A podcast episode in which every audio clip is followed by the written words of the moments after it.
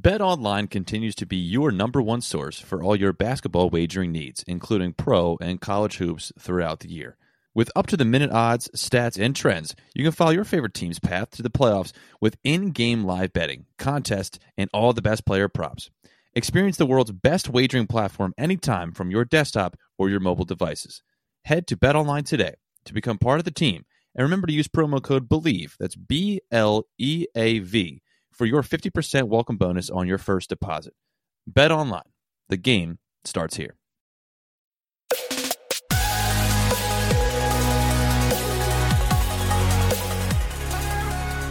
Welcome, everyone. It is the Fly Guys podcast. Justin Goodart alongside Cameron Klein. Take two, Cameron. It's take two. We tried this yesterday, and technology is a thing, and so we're trying again today. But, you know, honestly, probably better because we were already on kind of a tighter schedule yesterday. It was really the podcast guides that crapped all over Cameron's Wi Fi and uh, gave us another chance. You know what? To do it, then do it the right way today. Cameron, how you doing today? I think I think that is a great mindset. I think that's exactly what happened because uh, it was it was rushed. It was a rushed episode. Didn't feel entirely myself going into it. Um, so yeah, I'm glad we can we can just kind of put it behind us. I will say, if it wasn't, everyone likes to say that I'm the calm one here, and like it, it, that's mostly true. But for you out there who don't know me, um, when things don't go well technologically wise, I'm no longer the calm one. Justin is immediately the calm person. He's the one who's able to figure it out. He's the one who's able to just look at it the way like a PTO mother would look at things of just like, well, um, the mics the mics are great. The mics are good. Like he very positive minded. So if I couldn't have gotten through without him, but we're good, dude. I'm good. We're here. We got a point against the Toronto Maple Leafs last night. I said uh, in the show that will not be heard um, that I was very putting a lot of stock on last night's game. I did feel that way. I felt kind of like this is almost kind of a defining moment. We've this is the end of January. We're going. We're now in February, halfway through. Only got about a quarter of the season left, um, and they lost to a team that I think is more talented than they are. But they went down against a more talented, faster team, and were able on the road and were able to come back, tie it up, steal a point that otherwise I don't think they necessarily deserved with how they played throughout the whole game, throughout the whole night. And that's after losing your newly named captain, Sean Couturier. Yep. And after losing Cam York as well to some undisclosed injury, which I'm sure they'll be fine. But uh, yeah, well, all things considered, I'm not I'm not upset about how last night's game went. I would it could have been better, but the season's about progress, and uh, they played a, a talented, fast team well. So yeah, so they, you know, you have to also remind yourself that not only did the Flyers lose Cam Atkinson, but going into the game, they didn't even have uh, Tyson Foerster. He didn't play last night, so that's another pretty big deal of a guy that isn't playing.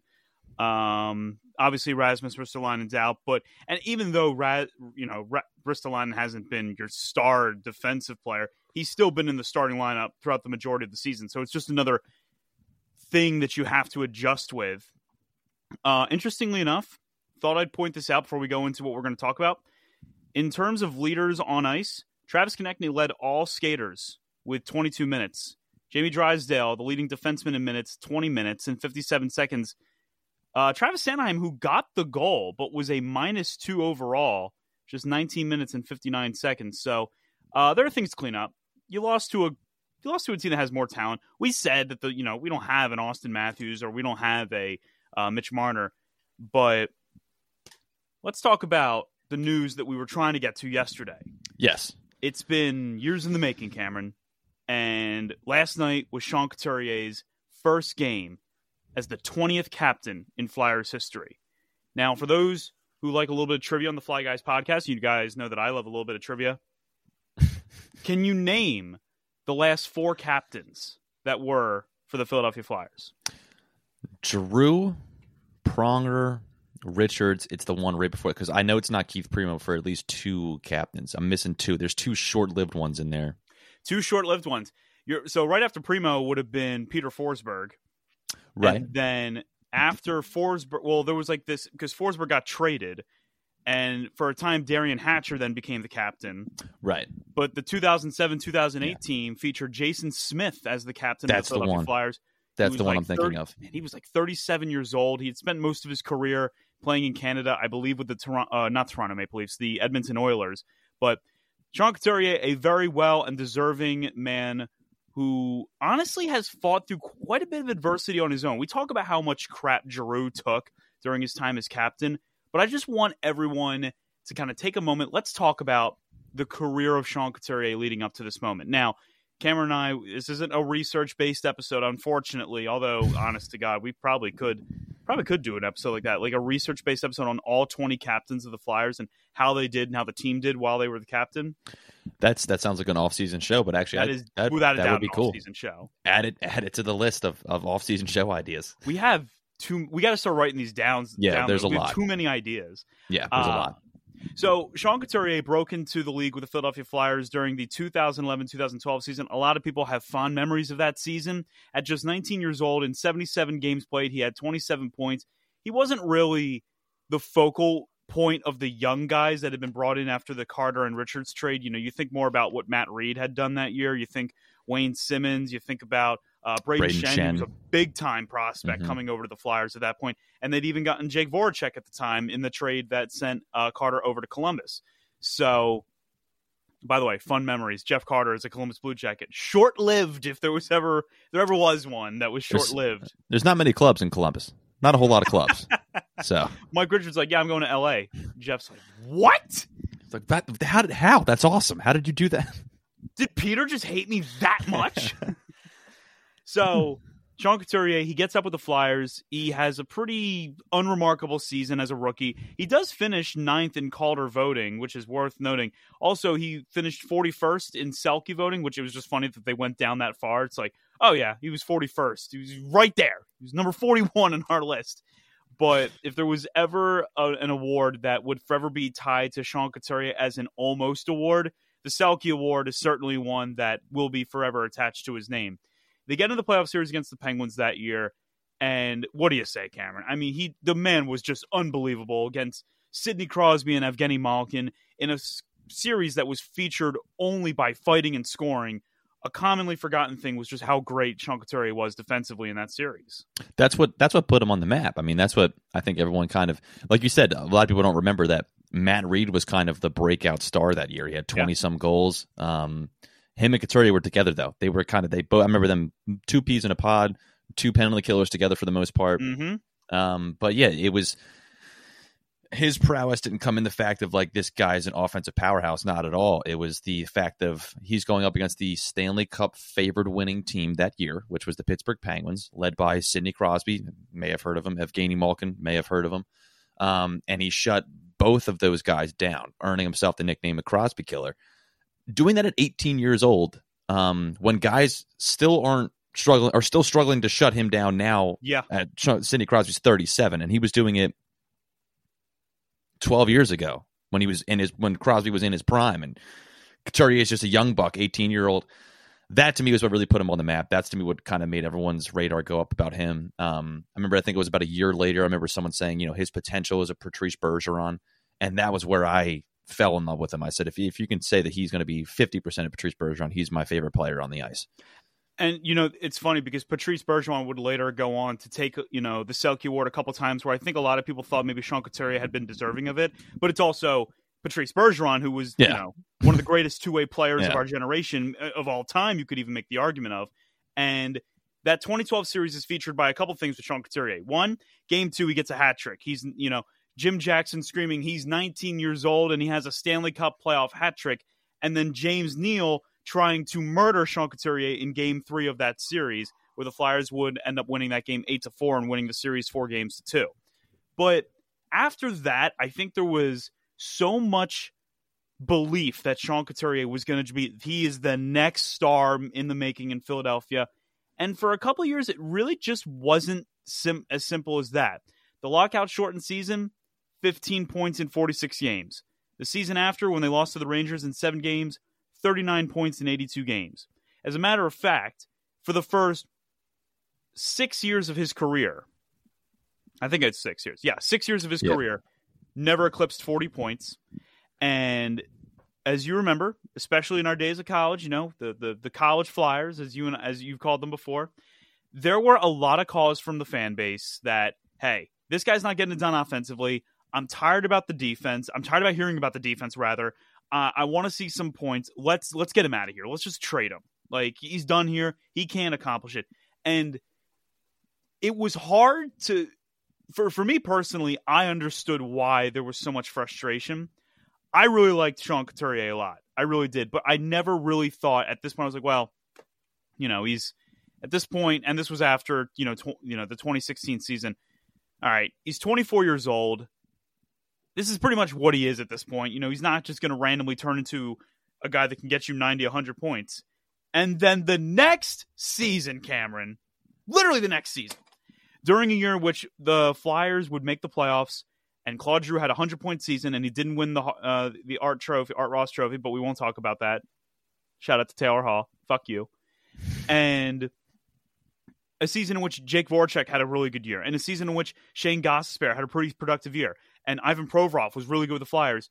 A lot of people, you know, may remember the Giroux season, but you cannot forget Sean Couturier's 31 goals, 45 assists, 76 point seasons. It is really one of the better individual years that we've seen out of a Philadelphia Flyer in recent memory. And after that, I don't think there was any question as to what Sean Couturier means to be a Philadelphia Flyer great defender, and he finally put together the offense. And after that point, Cameron, he wasn't just loved in Philadelphia as a flyer, he became a very big fan favorite because of that season. Yeah, and like it's funny because I remember back, I want to say probably 20, 2016. So it's probably about a couple years before he really broke out. I remember hearing, again, like you were just saying, hearing those rumors about people wanting him traded. And I understood it too. Like I wasn't going to be a guy defending him necessarily. You know what I mean? But my whole argument at that time, I remember, was just like he's only 22, 23 years old. He's still very young. And listen, he might not be the point per game, you know, killer that we wanted him to be when we saw thought that he could be that at 18. But at that point when he was 22, 23, 24 years old, what his contract was for what he was doing I felt I felt like the trade wishes were ridiculous. I was like, he, he's not. It's not like he's getting paid six, seven, eight million a year. He was getting paid at that point two, three, if that, and he's one of the best penalty killers in the game at the time. At the time, I'm going to take that. Mm-hmm. So when he does bust out and breaks out 70 points, and then he does uh, two years after that win his first Selke while also busting out another 59 points, 22 goals, 37 assists. It was very vindicating for me. I, I was so incredibly happy for him after hearing just year after year after year of all these rumors about him. To me, again, doing the silent, unappreciated work of defense. Finally, he's doing something where he can he can throw it out at the face of all the haters and say, "Hey, like you all think I sucked. You're all dumb." As I've always been pretty good at this thing. So yeah, it was. I'm very happy today. I'm very happy that he got it. I'm proud of him. He's always been to me the guy that has been the next in line, even before they got rid of Claude Giroux. Um, I understood. It was you heard a lot about Laughton, heard a lot about Travis Konecny. Um, Laughton, I understand because he's a big, big locker room guy. A lot of people love him, and his off ice contributions to the community is next level on this team. Travis Konecny, I get as well because he's kind of becoming the the new face of the franchise, the star, the only All Star that we've had this season, past two years in a row now.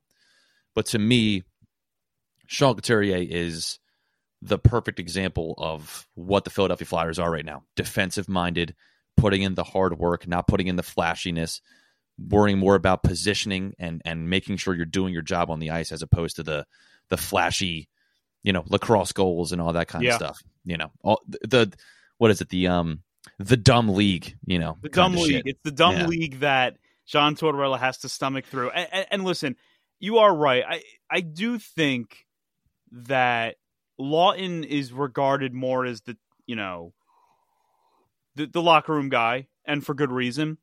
But you do get the sense that Sean Couturier has always been just this quiet, respected leader in that locker room that mm. many people look up to.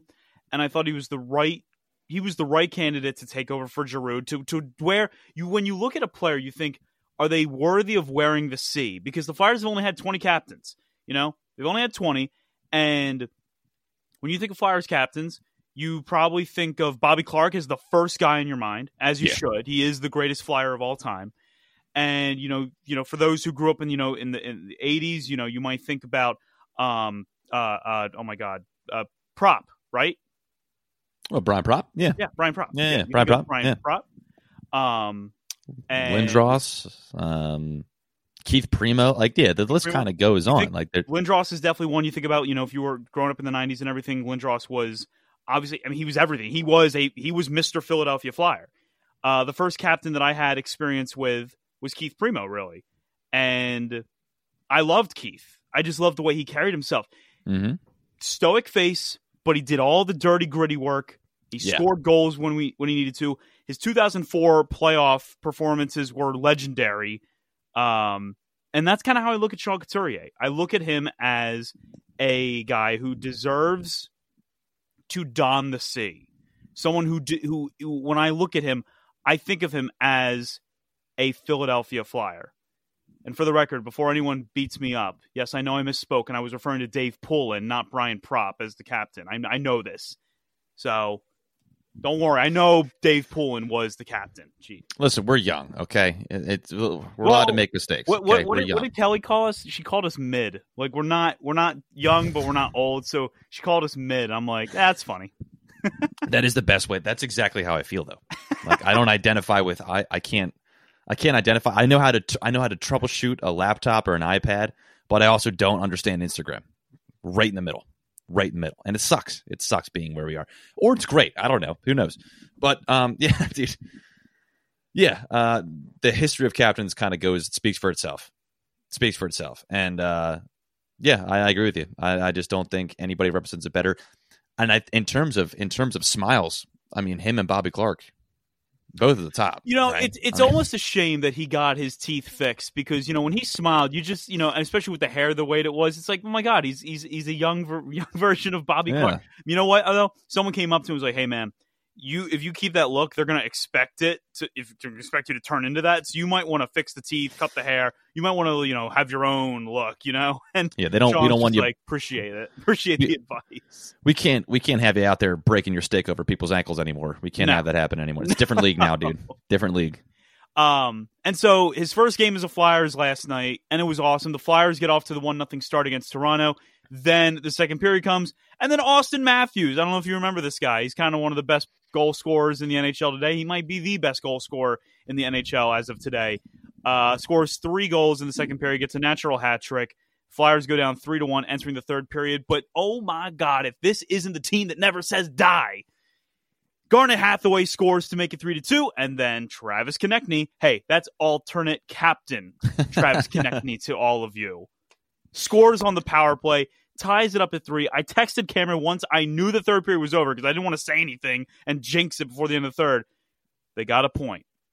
And then 20 seconds later, William Nylander in overtime, game over, ends the Flyers four game win streak. The point streak is still going. We're up to five games now. And Cameron, you and I talked about yesterday on the episode that will never be heard by anyone. Um, yes, obviously, it's annoying to um, to to lose any game, but we looked at this game as a potential measuring stick game. They got outplayed for two and a half periods. They they stayed in it. I mean, a two goal game is still staying in it, and then they come back and they are are able to tie up the game. If they had lost this game six one, Cameron and I might be sitting here thinking, going, "All right, trade deadline, let's talk about it." But they went toe to toe with a top three team in the Atlantic Division. They got a point where they probably shouldn't have gotten a point. They continue to fight back against teams that have high end talent. They played honorably against the Colorado Avalanche, against the Tampa Bay Lightning, not so much the Boston Bruins, but I don't think talent was the reason why they got blown out in that game. They fight so hard in these games, and they've beaten some great teams this year, and they've lost some games where you're like, dang it, I, I really wanted to see them pull that one out. But Cameron, once again, not even disappointed. Just good job. Good job getting the point. We just want to see those point numbers continue to go up, up, up. Yeah, they're kind of they're kind of super important at this point. Um, but yeah, dude, going into last night's game, I, I felt I said it to you plenty of times. I'm probably putting too much stock into it. Um, I'm using it as a big measuring stick for what this team is. but last night's game pretty much showed to me exactly what this team is, exactly kind of what I thought this team would be at this point. Which again is is a team they're not going to win. They're not going to win every game, but they are showing up against teams. Yep. That's all I can ask them to do. That's all we've said this entire season. The the key word of the season is about progression, about progress, being better, showing up, being accountable. Um, that's what they were. The old Flyers, last year's Flyers, the Alain Vigneault Flyer Flyers, the Chuck Fletcher Flyers, the uh, Dave Hakstol Flyers. Once they were down three to one, three to zero, that that would be it. That would be it. It would it, it would have turned into a six one game if this was a different era of Philadelphia Flyers. Yeah. Absolutely. But it didn't. Um, and it was like, okay, me and you were saying back in November, December, like, okay, well, is that just the streak that this team is on now? Well, we'll know come January. We know we'll know come after the the winter the holiday break. We'll know come after the All Star break. Well, it's after the All Star break. They won four of the last five, and they got a point against an extremely talented offensive team. Do I expect So- them to win a Stanley Cup? No. Do I expect them to go to the Eastern Conference Finals? Probably not. But I do expect them to compete in the playoffs, and that is a really, really big step than from what this team has been for the last almost decade, dare I say. So last year, the Flyers, you know, in their first year under Tortorella, they got shelled a couple times where they lost a game. I want to say they lost to the Devils like seven nothing or something like that last year, and I think there was another game too. I don't know if it was Tampa Bay or was it Boston. They lost like six nothing. I forget now, but they got shelled quite a bit last year. Yeah. And this year, listen, they've been shelled a little bit. Um, you know, they they they had the rough loss to the Boston Bruins earlier this season.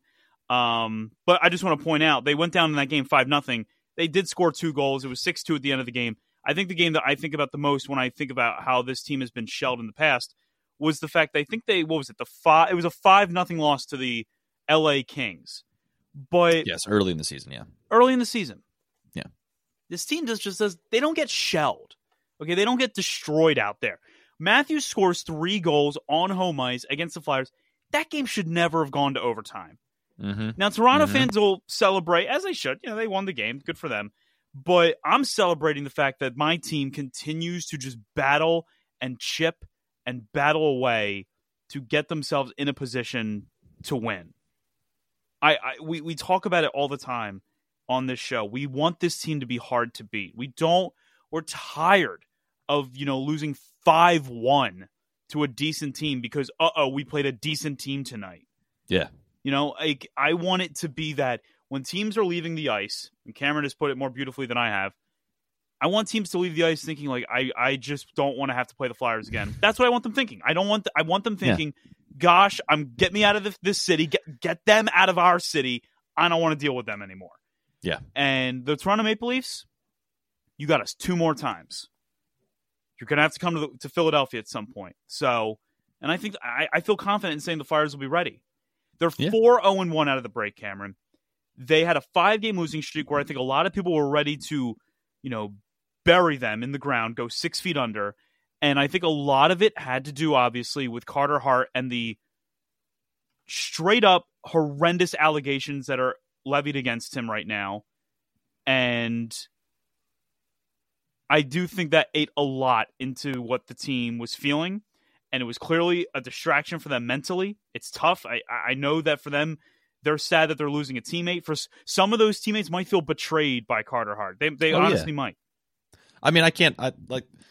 Don't even want to dive into the the psychological effect something like that happens uh, to a person. Yeah. Um, it's one of those things where, like, I, like truth be told, you're probably. I'm sure probably a couple of those players are probably going to need therapy to kind of Mhm. learn how to navigate and how to deal with that because not many people have to kind of wrestle with that that idea that you've been you know in the same locker room as a, a potential horrendous Alleged. monster you know who who knows you know I, I i do not want to be the person that has to try to wrap your head around that And and so they have the losing streak. And also try to play a game and Yeah, focus on your exactly. You job know, while doing that yeah listen, one when they lost to Ottawa, I was like, "There's something wrong with this team right now." I, I mean, I, I think a lot of people felt the, you know, we felt the Flyers felt heavy in those last week and a half before the All Star break. The fans felt heavy. Everything just felt really bad. Out of the break, they play some good teams. They beat these teams. They have a they have a weird game against Arizona that they find a way to win because they played a flawless third period. So, honest to God, I look at this loss to Toronto.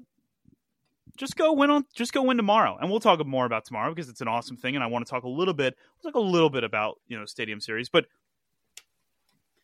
this is a playoff team, guys. I don't know what to tell you.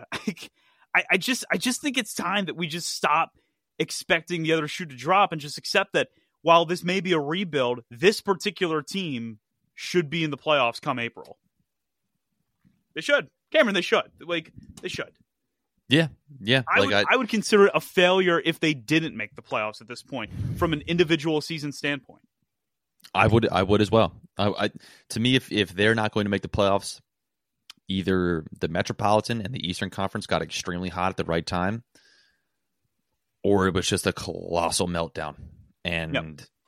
it, it takes both of those things happening for something like that to happen, given the position that they're in at Yep. this And moment. they've put themselves in a really good position. They have exactly. tomorrow they got a game against the New Jersey Devils. That game is taking place at MetLife Stadium, the stadium that takes more ACLs than Jesus took into heaven with him. So I have to point out that the fact that they're playing this stadium series is really fun, and I think it's great for the NHL how they do the. Uh, I lo- personally love the outdoor games. They've been doing Yeah. it since 2008 with the Winter Classics and all that stuff. I think it's awesome. I, I'm a big fan of it. Um, couple of things that I just would like to make mention of. Tomorrow's weather. Has anyone checked the weather in MetLife? You know, or uh, not MetLife in East Rutherford, New Jersey tomorrow? Did anyone bother to make sure that it's going to be uh uh what's the right word? Cold enough for this for this ice to make sure it holds up? Well, it should. It's gonna be 36 degrees. It's gonna be cloudy, so we should have a pretty clean day of hockey. We've had some weird weather here, so I just want to make sure you, you took account of the weather. The New Jersey I knew it. I knew. I knew you were. You were. Yeah. Okay. are trailing the Philadelphia Flyers in the standings. So tomorrow's game is not the reason I'm talking about the ice is because I want a clean playing surface because this game freaking matters tomorrow. Oh yeah. Just to give you all a sense of how much how important it is. If the Flyers win tomorrow in regulation, they would take a 9-point lead with them into next week over the New Jersey Devils for that fourth spot in the Metropolitan. They'd be at 67 points. The Devils would be still at 58 points. If they lose tomorrow, not only do the Devils still have two games in hand on the Flyers, but suddenly now it's only a five point cushion the Flyers have of 65 points to 60. Even a win in overtime or a shootout, the Flyers are looking pretty good because they get to they just they extend that lead just a little bit. So not only do I need the playing surface to be good because I want to enjoy this outdoor game, but I just want it to be a good game and a fair one because I, I don't want my team getting screwed here at a potential points. That's important. That matters. Every game now is officially we are on notice. If you lose a game against a Western Conference team, it's not the end of the world. It's not that big of a deal. Lose to the Islanders, the Devils, yeah, it's a problem. Can't be doing that. Penguins, even. I don't know. I think the Flyers play the Penguins like one more time, maybe two more times or something like that. Um, even Washington and Washington. By the way, Washington is in the toilet right now. In their last ten games, they're two six and two, and they are fighting to stay alive at this point. They are in rough shape. We'll call it. Penguins Yep. have four games in hand over the Flyers, but they're ten Yes. points back. So the Flyers still would have a lead over the Penguins if they didn't play over the next four games and the Penguins won their next four. Exactly. Exactly. That's that's the downside right now. The Philadelphia Flyers being as high up as they are, it's partly because they've been playing really, really well, but also because they they have more games in hand. So, like, would if the Flyers lost tomorrow, they'd be at sixty five points. The Devils would now be at sixty. Would only have five more games to go. There's only two games between them. So it's The four Devils- points. They can't the Devils win the those two games. The the Flyers are they're only one point away all of a sudden. Yep. mhm. It's that close. It's that close. The Penguins have 54 points right now, but they've only 55, excuse me, but they're four games behind Philadelphia. Yep. They're right there. Like as as much as you want to look at the standings and be like, oh, it's all the way down here. All the way down there is not that far down right now No. in, in the Eastern Conference. It's extremely, extremely tight. But I just gotta say, dude, I'm so happy to be back here. I'm so happy to be actually We're talking about the standings. We're talking Caring. about the standings in February. Yeah. doing the math in my head of like, okay, all right, well then we're like, okay, so well no, we're good, we're good. They can't catch us. They're good. I love being back there. It's been it's been years.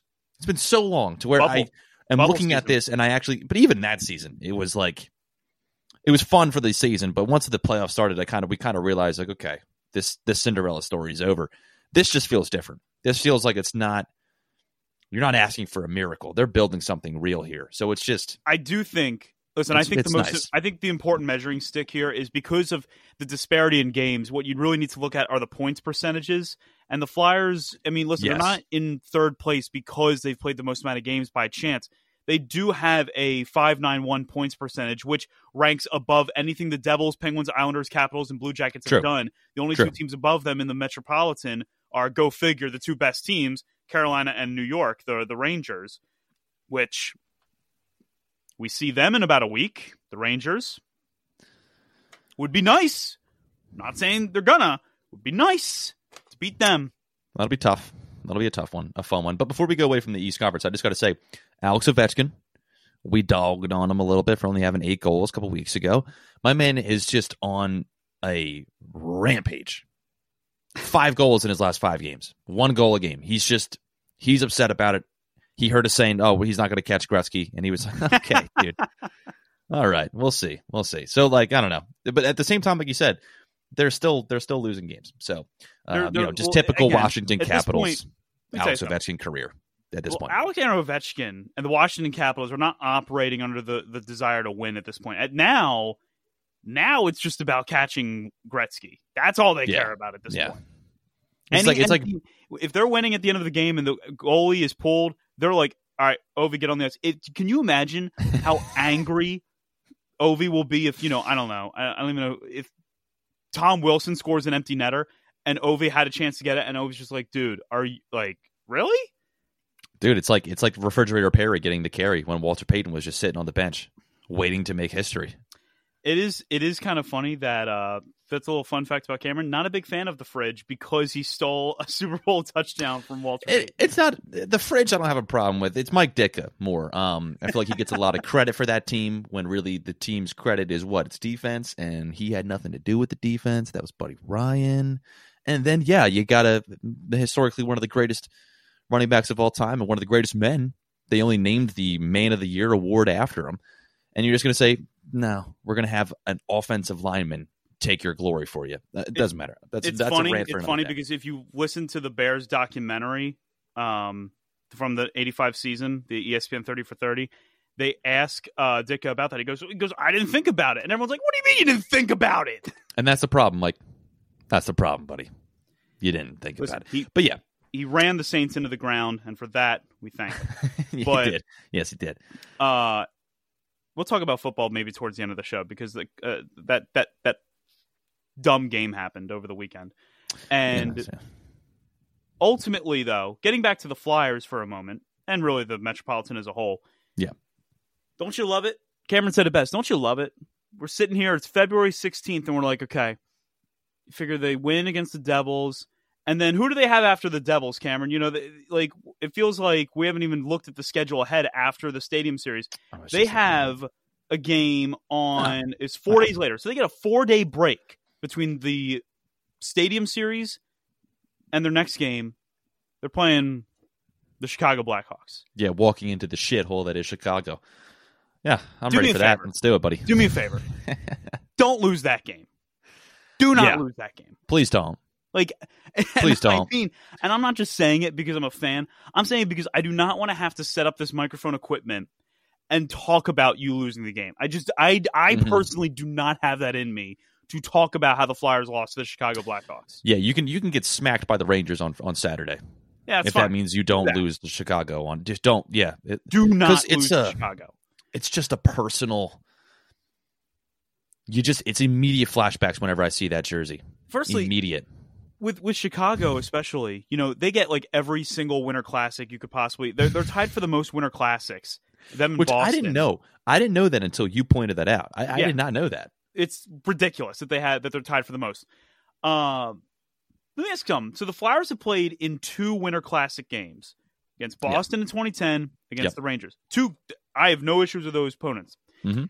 When are we going to get Flyers Penguins at Beaver Stadium in Happy Valley? I I have been begging for this ever since Winter Classics came out. You have a stadium that can seat 100,000 people in the middle of the state, the Keystone State, and you can have the team that has been like the team of the 2010s in the Pittsburgh Penguins and their biggest rival, the Philadelphia Flyers, meet in Beaver Stadium and play a Winter Classic game. They're I, I don't know how, what we have to do to get the Flyers more Winter Classic games, Cameron, but I want them outside more. The Stadium Series was awesome with the Penguins. That was such Yeah. a well done thing, Yeah. and it was so much fun. Yeah, it, it made it it made a game fun in what was a a meaningless season. That season was a meant meaningless nothing season. to me. But that game, I was there for it. I was having a lot of fun. Mhm. Um, yeah, I think they really missed an opportunity by not having a game at Be- Beaver Stadium because it's like it's the perfect midway point Yep. of Pennsylvania. It's the perfect bat. I mean, it markets itself. The Battle of Pennsylvania. There you go. But I think they messed up because it's like, well, now the Flyers kind of became a little irrelevant, but they're on their way back up, but still in that kind of irrelevant sphere. Whereas the Penguins just kind of have taken a nosedive over the last couple of seasons, and they're almost kind of irrelevant. So it kind of getting to the point where it's like, well, that game doesn't really matter except for the fans of those Teams, You say that, but but the Chicago great. Blackhawks and the St. Louis Blues are scheduled for next year's Winter Classic. This is true. This is true. That's a very good point. But I just feel like you had this prime opportunity where you had Giroux versus Sidney Crosby. you 2015, it would have been the game. if they dude. if they had had the Oh. foresight to predict what 2012 was going to turn into, making 2013 that Winter Classic game, that would have been just it would have been everything. it would, it Um, would have been. And for those who are already screaming, at, at, at, you know, whether you're listening in your cars or, or, or you're just like working out, yes, I know that Beaver Stadium doesn't allow any alcohol sales, and that's been a big bugaboo as to why they might not have the game there. But guess what? Yeah. That's changing. That's changing. They're going to allow alcohol in Beaver Stadium, so get the Flyers and the Penguins over there now. Your your the excuse is now gone. Also the whole thing like, oh, I won't be able to drink. Okay, so every time they flash to the student section, you think those kids are sober when Oh, you're watching Saturday? they were Saturday? sober as a gopher. You know it. Come on, come on, just just, um, just other teams that I want to other teams that I want to see the Flyers in a in a stadium or not in a stadium series or at least in a Winter Classic game outdoor outdoor game. Yeah, I was thinking about this. Um, Western, you know what? It's it's kind of a weird one just because I feel like the rivalry hasn't been quite what it once was, but a lot of great playoff battles between these teams over the years. Uh, Buffalo Sabres would love to see it. Flyers Sabres in a in a Yeah. I think that you could have that game at the Bill Yeah, Stadium. that was that was the first, I believe, non non original six Stanley Cup, wasn't it? The Flyers were the first team to win a non, a, a non-original. Oh, yeah, oh, but you the first like Cup where it was, matchup? yeah, where it was Yes, both yes, teams down. It the was the next one. season, correct? Yeah, so like yeah, that has historical significance in that way as well, too. Yeah, I think that'd be a Uh, good one. Great jerseys, by the way. Buffalo Sabres, they really need to become relevant again because their jerseys are s- some of the best in the NHL. Kind of for that honest. reason why I want the Ottawa Senators to become relevant because I love their logo. I They think they have the nicest logo too. in the NHL. Yeah. So, yeah. uh, and then in terms of other teams I want to see them play, I mean, you could go through the list. We've already done the Rangers. The Hurricanes and Flyers don't have much of a rivalry. I don't care about that. The Devils and Flyers, I guess we're technically getting one tomorrow, although I'd love to see and like a like another one with them. Um, yeah, New York an Islanders, actual rivalry. Yeah, Islanders are an okay rival. I mean, they beat us in the Stanley Cup Final in 1980. it's it's it's hard to hate the Islanders because it's like uh, there's I already have so much invested hate with the Rangers. Yeah. I can't put that Mhm. much hate into one city for both teams. It's it's difficult. Like I hate the Jets. I I and I know it's because of the divisional thing, but I just have no issue with the Giants at all. None. Now, here's a winter classic idea that I thought about for the Flyers. Okay. In the interest of the great expansion, how about something as simple as the Philadelphia Flyers and the other great expansion team that had bested them in their first couple years of even being in the league, St. Louis Blues. Like that'd be a cool, like great, ex- you know, the great expansion type thing to do. You could do that with more than just the Flyers. You could do like Penguins, Blues. You could, uh, I mean, unfortunately, the California Seals are no longer with us. You know, rest in peace. But um, I just think that the Flyers have so many eligible opponents that they should be up against for a Winter Classic. And I also just think that the NHL is not seizing the Philadelphia market the way the way that they should. Yeah. You you had this wonderful game at Citizens Bank Park about 12 years ago. You had this really wonderful game at Lincoln Financial Field about 5 or 6 years ago. Yeah, the precedent's there. I would I would probably get it done. Respectfully, I would like you to just get it done. Give me more outdoor games, Just man. the- I want to I want to go Just outside. the demand, more. the demand, just the simple, just just get it done. Just Like, get get, it done. done. Like I, you know, I, Just do it. I'm constantly cooped up inside. It's not that I don't enjoy watching the Flyers from my living room, but you know, I want a place to go. I was very tempted to try and go to this game tomorrow, but Yeah, it would be rad. That's a ride. That's a that's a whole journey to decide to do last minute. If if and like it's yeah, it's because it's Philadelphia and I'm biased, but like if the game was happening in Philadelphia, I would consider it. I'm not going to Jersey again. It's not. I can't, I'm not doing it. I'm not going to MetLife. Sta- I've been to MetLife Stadium. Why would I want to go there? Uh, it's, a depressing hull of a stadium. It's not. It's it's very lifeless. It's a shit stadium in a shit area. I'm saying it. I'll I'll I'll I'll, I'll tone myself down a bit. It's a bad stadium in a not nice area, and not by like oh it's unsafe. It's just like no, it's just it's just not appealing at all. It's not fun to drive out to MetLife. You get depressed on the way over there. It's not.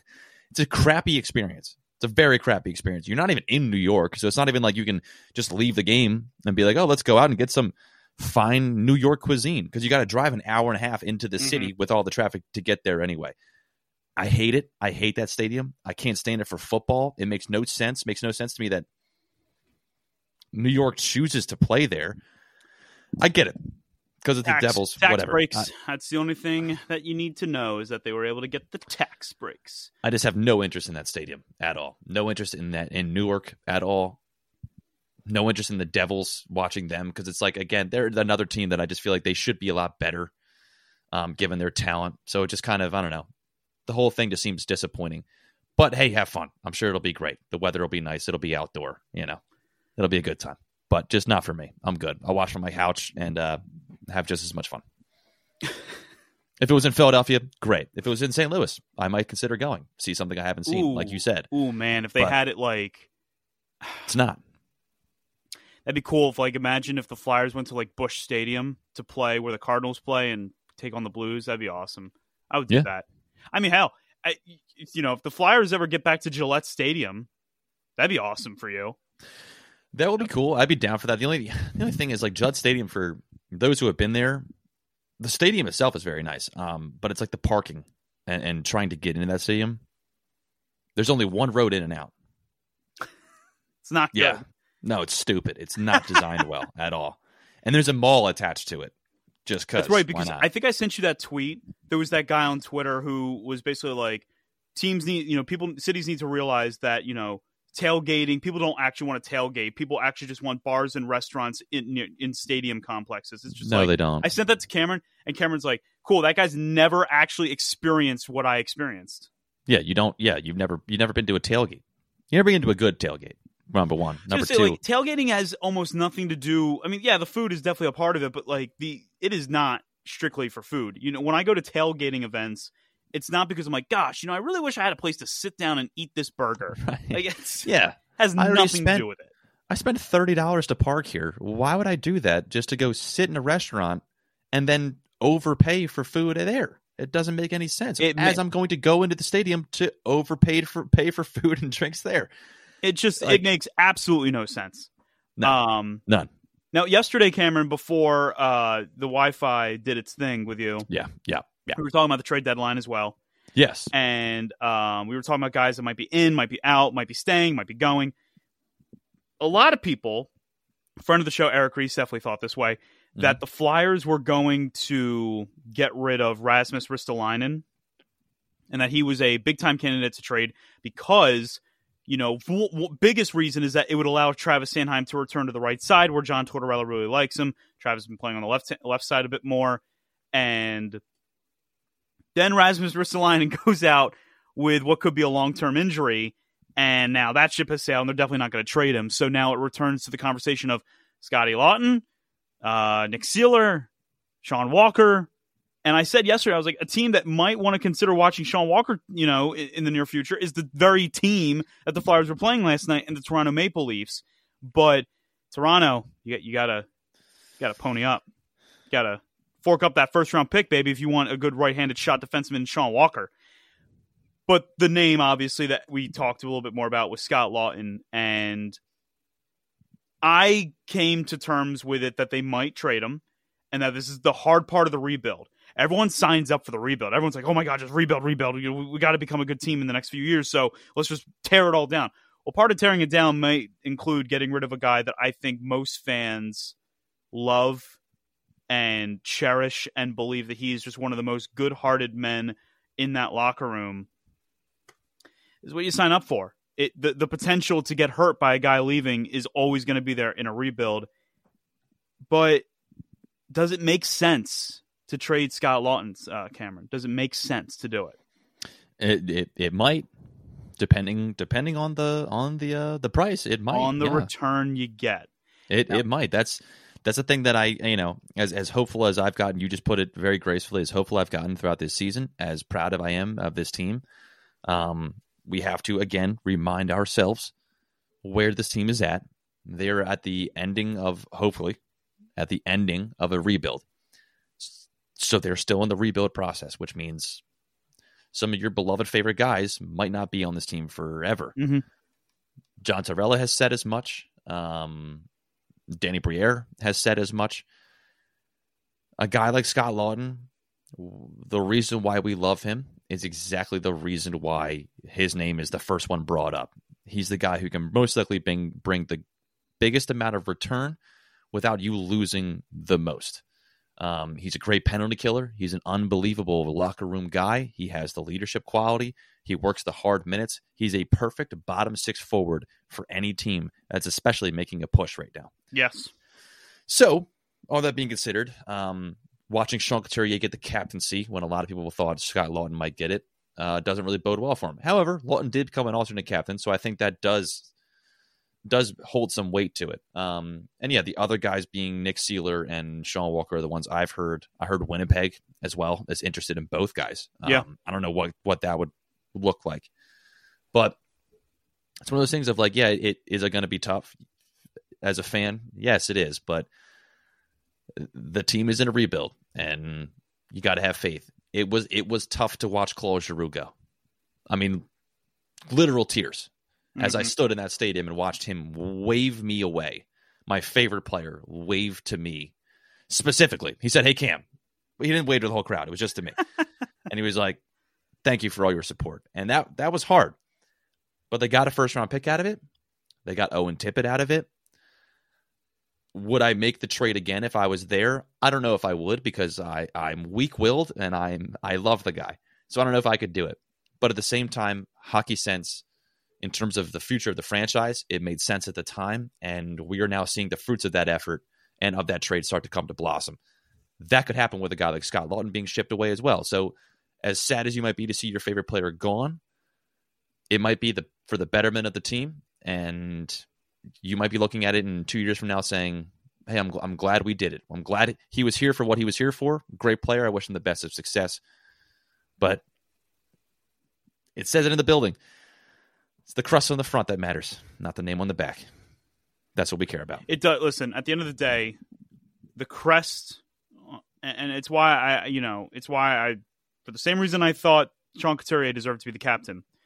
Scott Laughton has carried the Flyers crest so honorably, and he has been such an integral part of this team for the last decade plus. And you know, it, it was just so weird hearing that one of the rumored teams interested in the services of Scott Laughton are the New York Rangers, a team that I just don't don't do that. let me tell you something. I'll take a second round pick from any other team. teams like you know teams that might offer up you know draft capital for Scott Laughton. It's what you're going to have to do. If, by the way, if you want Scott Laughton, you need to Yeah. give up draft picks. Yeah, yeah. The Rangers' price is not the same as say the Calgary Flames price to get Scott Laughton. The Rangers got to fork it up for sure. Yes. They do not have a choice in the matter. They absolutely have to fork up a premium draft pick or more and slash or more. So yeah, throwing, throw in, you know throwing Throw in Panarin. Um, Artemi Panarin, yeah. throwing, throwing Adam for whatever Adam reason, Fox, Panarin dude. decides he doesn't like Madison Square Garden anymore. Yeah. Yeah, I'll go play in Philadelphia. They only but- protected him from Russia, you know. But it, It's it is it is insane to me. It is really insane to me that uh that Scott Laughton might be a New York Ranger within the next few weeks. I, I listen. If they're going to trade him, don't not there, not there. Send him to the Western Conference. Give him a chance at a cup. You say Winnipeg, they don't have a first round pick this year, unfortunately. But like, I don't know. Colorado's a pretty good team. Does Colorado have all their draft picks? I'll take that. I'll gladly Yeah. take him going to Colorado. Yeah, yeah. I'll take the 32nd overall pick. That's fine. That's fine. Yeah. You know what? Col- to send not have him go to New York. Yeah, absolutely. No, I'm I'm with you though. I think maybe the only team that will be worse might be Pittsburgh. I, I think any of the combination of the Rangers, Devils, and Penguins would just be unacceptable. Like if I saw Jack Hughes playing with Scott Laughton, I would not be well. I wouldn't do well with that knowledge. Considering I hate Hughes and I hate the Hughes brothers, and if you're wondering why do I hate the Hughes brothers, it's because I do. Because they don't play for the Flyers. So F I don't them. like this. I don't like. I don't like. I'm envisioning Scott Laughton talking with his mustache, talking shit in a Devil and Ranger. jer- I don't like this anymore. No. I don't want to do this anymore. No, I, I don't want no. to play this game. But the trade deadline is three weeks. Three weeks from today away. It's March eighth. there's a lot that can change as So well. we'll- You know, the we'll Flyers could out. all of a sudden really start to patter off, and then more guys are getting sold off. The Flyers could really start to establish themselves as a contender, and maybe you know, if if if being given an option between standing pat and selling, I'd still probably lean towards selling because I'd love to get another first I- round yeah, pick next year. I do. I I am too. Um, but listen, you know, when I say selling, it's I, I'm not saying trade Travis Konecny. I'm not saying trade Owen Tippett or or Tyson Foerster or Morgan Frost. These guys have earned their keep and they're they've earned their stay in Philadelphia. They're also young guys that I'm referencing right there, albeit TK is probably 26, 27 at this point, I think. So, yeah, obviously you don't sell off franchise pieces, but Scott Laughton being, you know, very close to 30, if I think he might actually already be 30. Is he 29 or 30 years old? Uh, Cameron, you do the math on that one. Yeah, I figured But- it out. Give me One second. The whole point is that, you know, this is what you sign up for in a rebuild. You got a guy that you might love might end up being a New York Ranger, and you got to be okay with that. You talk all you want on Twitter about how lose games, trade pieces, and all that stuff, but then when you see Scott Laughton wearing a Rangers uniform, and then you're suddenly cursing out the Flyers for disrespectful to send him to the Rangers. when I said trade him, I meant like just trade him to a team I don't care about. I meant just like trade him in like seven, eight, 18 seventh ranked or seventh round picks for, you know, uh, uh, I don't know, Nathan MacKinnon uh, for one of those dumb NHL trades. Yo, listen, when I said trade Scott Laughton, I assumed we were getting back Connor McDavid. That's all I was assuming. You package him and Owen Tippett and the values that. Anyway, um, yeah, it is something you have to worry about. He is 29 years old right now, He's but he's going 29. to be. okay, so he's, he's going to be He's gonna be 30 30 yeah, in May. the- He's gonna be 30 that's in the May. name you can trade. Although I will say this right now, and I'll let this be known on the podcast. If they don't trade Scott Laughton, if they do nothing between now and the trade deadline, I'm not upset. I'm not gonna like freak out about it either. I, No. I'd also, if they don't do that, I assume that the stretch that we had went really well, and this team thinks that oh, let's just ride it out with this team. Maybe we'll fall ass backwards into a Stanley Cup. Who knows? Yeah, like if if they don't trade him or anybody, and then they just go belly up on March 9th and just Going to lose be a little annoyed game. with them. It's Going to be gonna be a little frustrated. Annoyed. Yeah, but no, I don't. I don't see that happening. I don't. I feel exactly the same way. Um, I don't necessarily want to see Scott Laughton gone. However, business wise, I understand it. Um, so I, I get wanting to pull the trigger now. Um, I think it makes a lot of sense. It does for where this team is at. Um, but at the same time, if they don't trade him, I'm not. I'm not upset about that either because he's a great penalty killer. He's a great team player, and uh, when it comes down to it, it's like, well, listen, if I'm going to be playing you in the playoffs, why would I give him to you so you can use him against me? It doesn't make any sense. Um, so I get it on that aspect. But yeah, I'm I'm in a content spot right now Yeah. when it comes to Scott Laughton. I just again, it's just please don't, not the Rangers, not the Penguins, just don't do that to us and don't do that to him, No, Okay. I, that's a good point. Don't do that to him. Don't Please. punish him, please. please. Um. By the way, uh, so for those of you, it's February. You know, I hope everyone's got their W twos and they've got everything, you know, and their tax stuff all lined up. And Cameron, I don't know what yours is going to look like this year, just because like you moved and everything. I, is it a bit of a mess over there with the tax situation? Listen, I, I I've got all the paperwork. It's just it's just going to be finding the person to say, "Hey, figure this out." Yep. uh, I uh, so my my a friend friend of mine. We went to we all she went to Shippensburg too. She does uh, tax stuff, and I had asked her earlier in the year, like, "Hey, could you uh could you do my taxes this year, please? Like, obviously, I'll pay you. Like, I just don't want to do them." right. Yeah. And then I saw like, you know, what I got, like, you know, W two this and this form here and this form here, and I'm like, yeah, I definitely.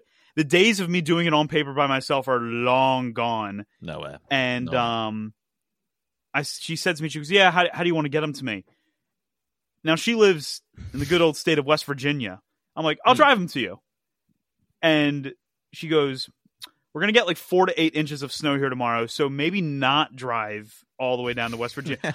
Cameron, when I tell you I was fully prepared to bring an entire file organizer of my taxes down to West Virginia for this for this for this friend of mine to help me, dead serious. And I even when she said the four to eight, I'm like, "Uh, no, my car can handle it. Like, you know, four. What's four to eight? How far? How far is it to drive for you? Uh from here, it's about a 90 minute drive. Huh.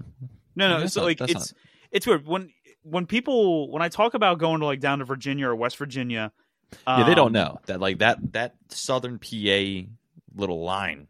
You could hit four states in this. Exactly, and I and 30 I think because you know a lot of my Yeah. friends back home or a lot of our friends back home from Philly, like Virginia, it's like six hours away. It's like no, no, no, no. Actually, it's not. It's like two hours away, maybe even less for me, Yeah, based on You're- here, because they just they just assuming I'm talking about like you know at the uh, Mason Dixon line. yeah, yeah, yeah. Like, and I don't blame them. I don't blame them. But yeah, it's like Harrisburg is closer to to Virginia, West Virginia, and Maryland. I believe all three of them than it is to Philadelphia. It's kind. It's weird. It's a weird state. But I'm But, guessing um, you would. I would not also drive think- there, dude. You have an is is it an uh, electric hybrid? Don't you have a Ford Fusion? It's, it's it's a Ford Fusion, so it's not exactly electric. It's not exactly it's not built for four to eight inches. But when I say I can handle four to eight inches, it's like because I'm just a good driver. Like I I I, I know how my car Right. handles. Mhm. Great story. This is a great. Actually, you'll love this. So when Tom and I, when we drove up, and by the way, if you ever hear me mention Tom in, in- on this show, I'm just referring to my boss at Penn State Harrisburg. He's our sports information director here. He's awesome. Yeah. Yes. Um, we drove up to Morrisville State for the United Oh, East yeah. Women's Basketball Conference Championships, and it was snowing like crazy. We were in his car, and I bought him a good breakfast, bagels and lox. I take care of my boy, and we're driving up there, and we were like probably twenty or twenty or so minutes away from the stadium or from the college. And his car starts to slide because the slow snow at this point is just not doing well. He's trying to back up. It's not really cooperating. And I look at him like, "Oh, do you like? Do you want me to do it? Do you want me to do this instead?" That is the most. That is the. That is the worst thing you could say to it, man. That is the worst thing you could have done. And God bless Tom. Tom just looking at me and goes, "No, I, I got it." Like you know, Because we the joke about that. Tom's Tom, like, "Yeah, the this, this politeness in idiot over here just- thinks that you know he could handle the snow better than I could."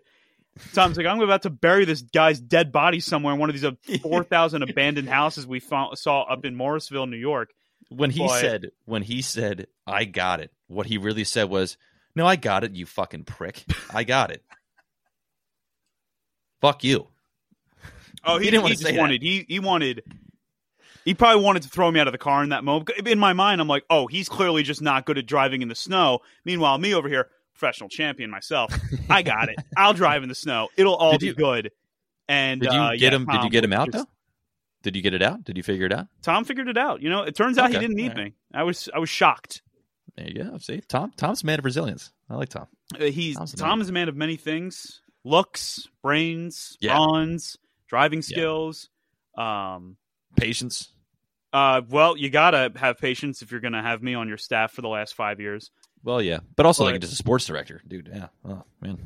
The jo- it's honestly really cool what I get to see him do. Obviously, being a social media coordinator myself now, I get to see a little bit. Like I get to do a little bit of what he does.